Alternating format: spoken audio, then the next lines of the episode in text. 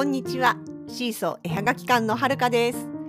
このポッドキャストでは私たちのものづくりの様子やイベントの裏話北海道暮らしのあれこれを中心に気ままにゆるーくお話ししています。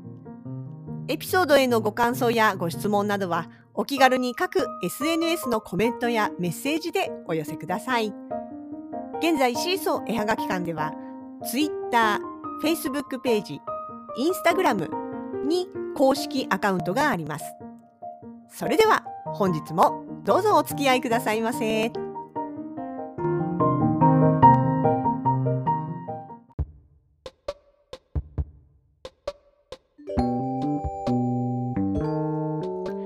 2022年1月の10日祝日月曜日、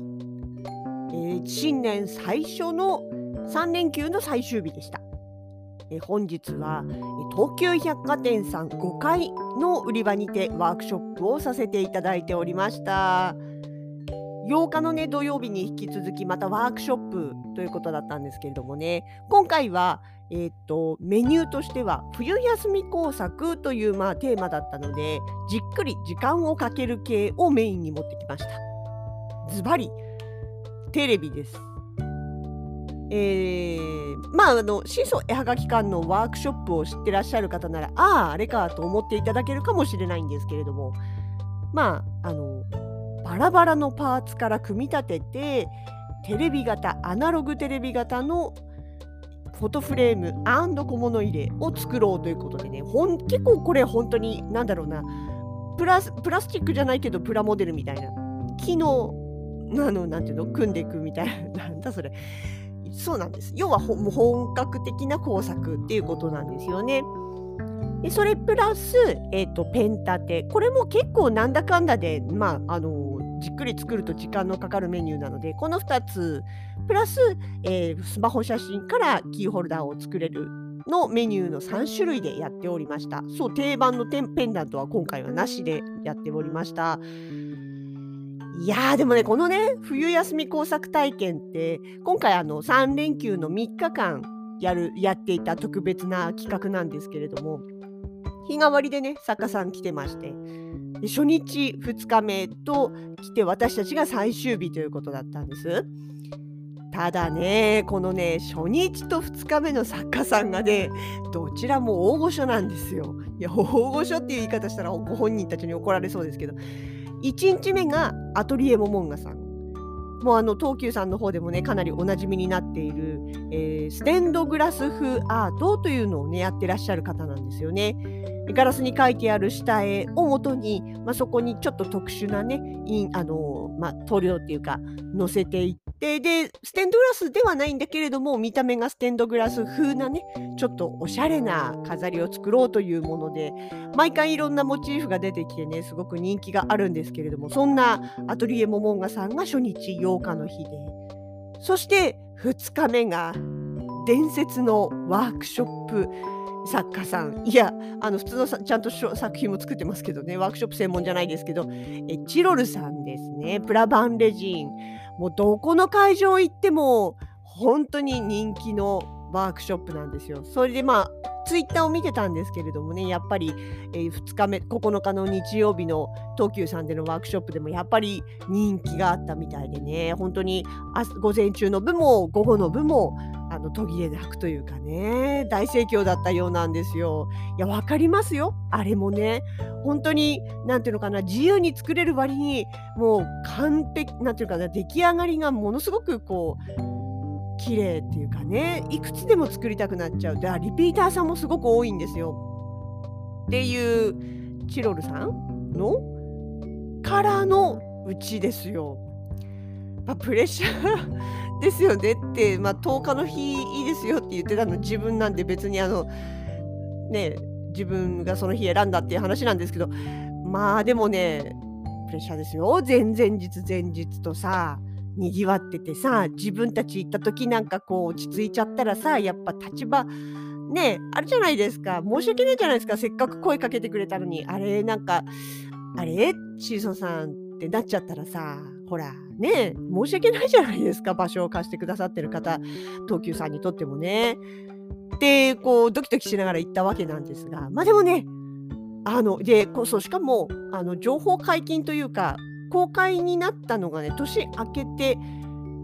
あの先週の水曜日かな？結構遅かったんですよね。まあ多分年末年始を絡んだせいもあるとは思うんですが。なのでまあこの短い期間でねどれだけの人が気がついてくれるかなっていう不安もあったりしたんですけれどもね蓋を開けてみればほっとしました。あのまあスタートからそんなに経たないところで1組目のお客様がいらしてからはもうあの続けてね入っていただいてでしかもテレビもやってもらえましたしキーホルダーの方もねあのまああのお店のスタッフさんの方もちょっとキーホルダーに関してはいやそれ作れるんだったら私のもお願いしたいわみたいな感じでねあの私のもって言ってこう参加してくださった方もいらしたんでねまああのお客様ばかりっていうわけではないけれども、まあ、それでももちろん、あのね、気に入ってやってもらったことに変わりはないんで、やっぱ今回もね、そしてね、ペンタテが一番人気でした。あの、前にもペンタテのワークの話したと思うんですけど、最初登場したのが2021年の夏でね、その時はほとんど、ほとんどなんかこうやってくれる人なかったんで、あれ？ちょっと、あのー思ったほどこう何て言うかな興味をそそらないのかなって思ってたんですよ。でちょっと手が空いた隙に見本をねあの要はこういうワークショップをやってますよっていう見本として置いていた、えー、やつを作り直したんですよ。もうちょっとこう大胆に派手にデコってでそしたら急にペン立ての希望が増えたんですねやっぱりねだから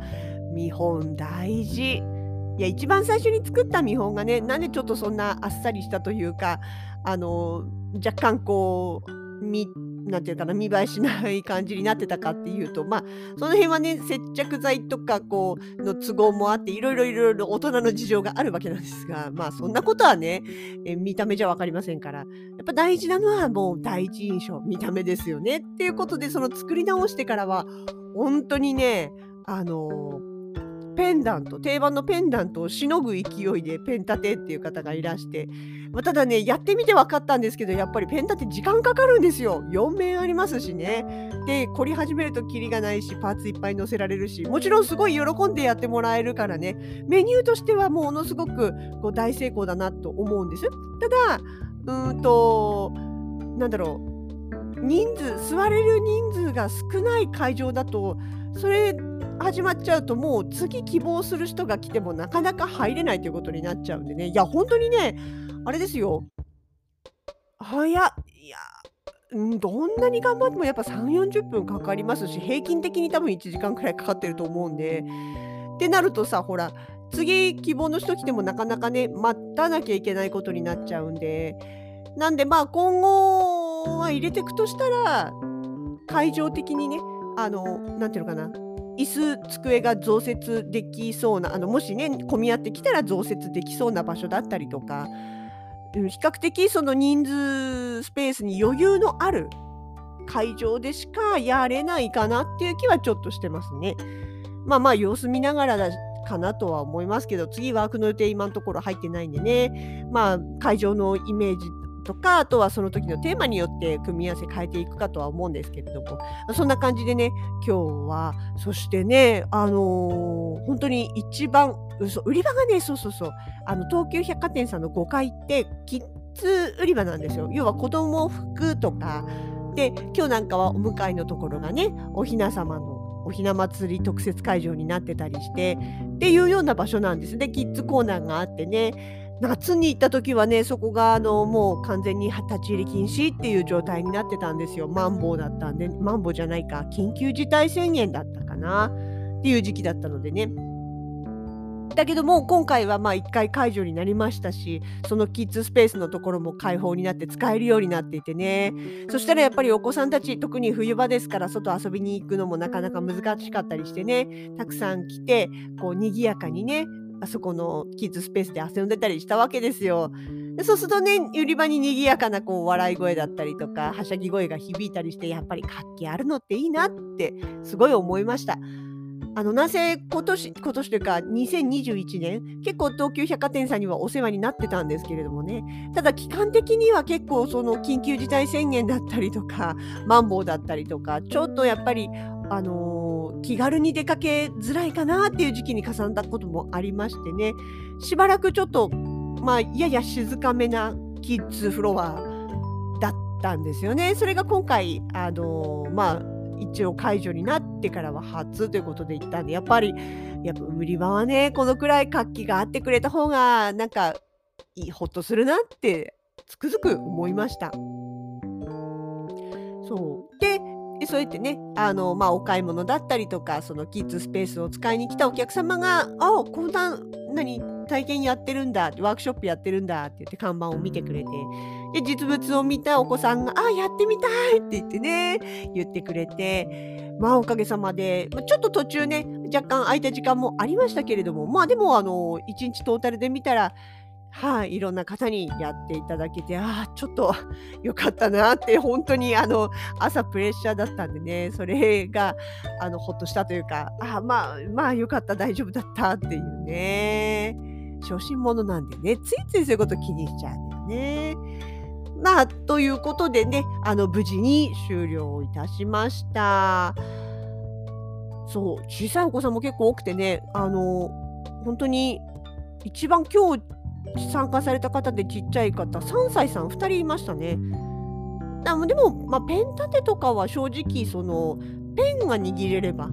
色のペンが握れて色が塗れてであとはそのボンドで貼っていくだけなのでねその作業的には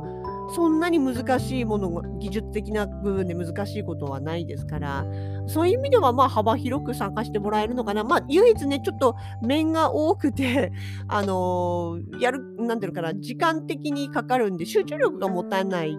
お子さんはいらっしゃるかなとは思うけど国境の方はねさすがやっぱり自分でやりたいっていう3歳さんだけあってね、最後の最後までお二人ともすごいしっかりやってくれましたね。それもまた、あ、すごいなと思って感心して見ていました。そうそう、あのー、キーホルダーの方なんですけど、あの基本的にお客さんのスマホ写真をね、そのままキーホルダーという形にしてるので出来上がり写真がなかなか撮らせてもらいづらいわけですよ要はお客様のプライベート写真なんでねと思ってたんですけど、まあ、今回はねちょっと売り場の方もあのやるって言って参加してくださったんでその方たちにちょっとお願いをしてすいませんあのー、この出来上がりをねちょっと写真撮らせてくださいってあのこんな風な出来上がりになるんですよっていう作例としてあの SNS とかにアップしていいですかっていう風におのお尋ねして OK もらえた方の分はね写真撮らせてもらいましたんでこれちょっとあのキーホルダーっていう時にはこんなのも作れてますよっていう見本として画像をね使わせてもらえたらありがたいなと思っております。そうどんなのができるかさやっぱり何ていうのかなもちろん私たちの方で作例は作ってますけどね実際にお客さんたちの参加された方のってやっぱ見てみたいじゃないですか。ということでね今回はそれを取らせてもらえたのもちょっとだいぶありがたかったなというところですね。えとりあえず年明け、え年末から来た年明けまでのワークショップ一連のワークショップは今回で終了となります。え次は物販ですね。物販とそれが終わると委託というのが今のところ決まっている予定ですかね。ワークショップに関しましてはまた随時ね、もしあのあればやっていきたいと思っております。本当に今回もね、えー、東急百貨店のスタッフの皆様と、あと参加してくださった皆様と大変お世話になりました。ありがとうございます。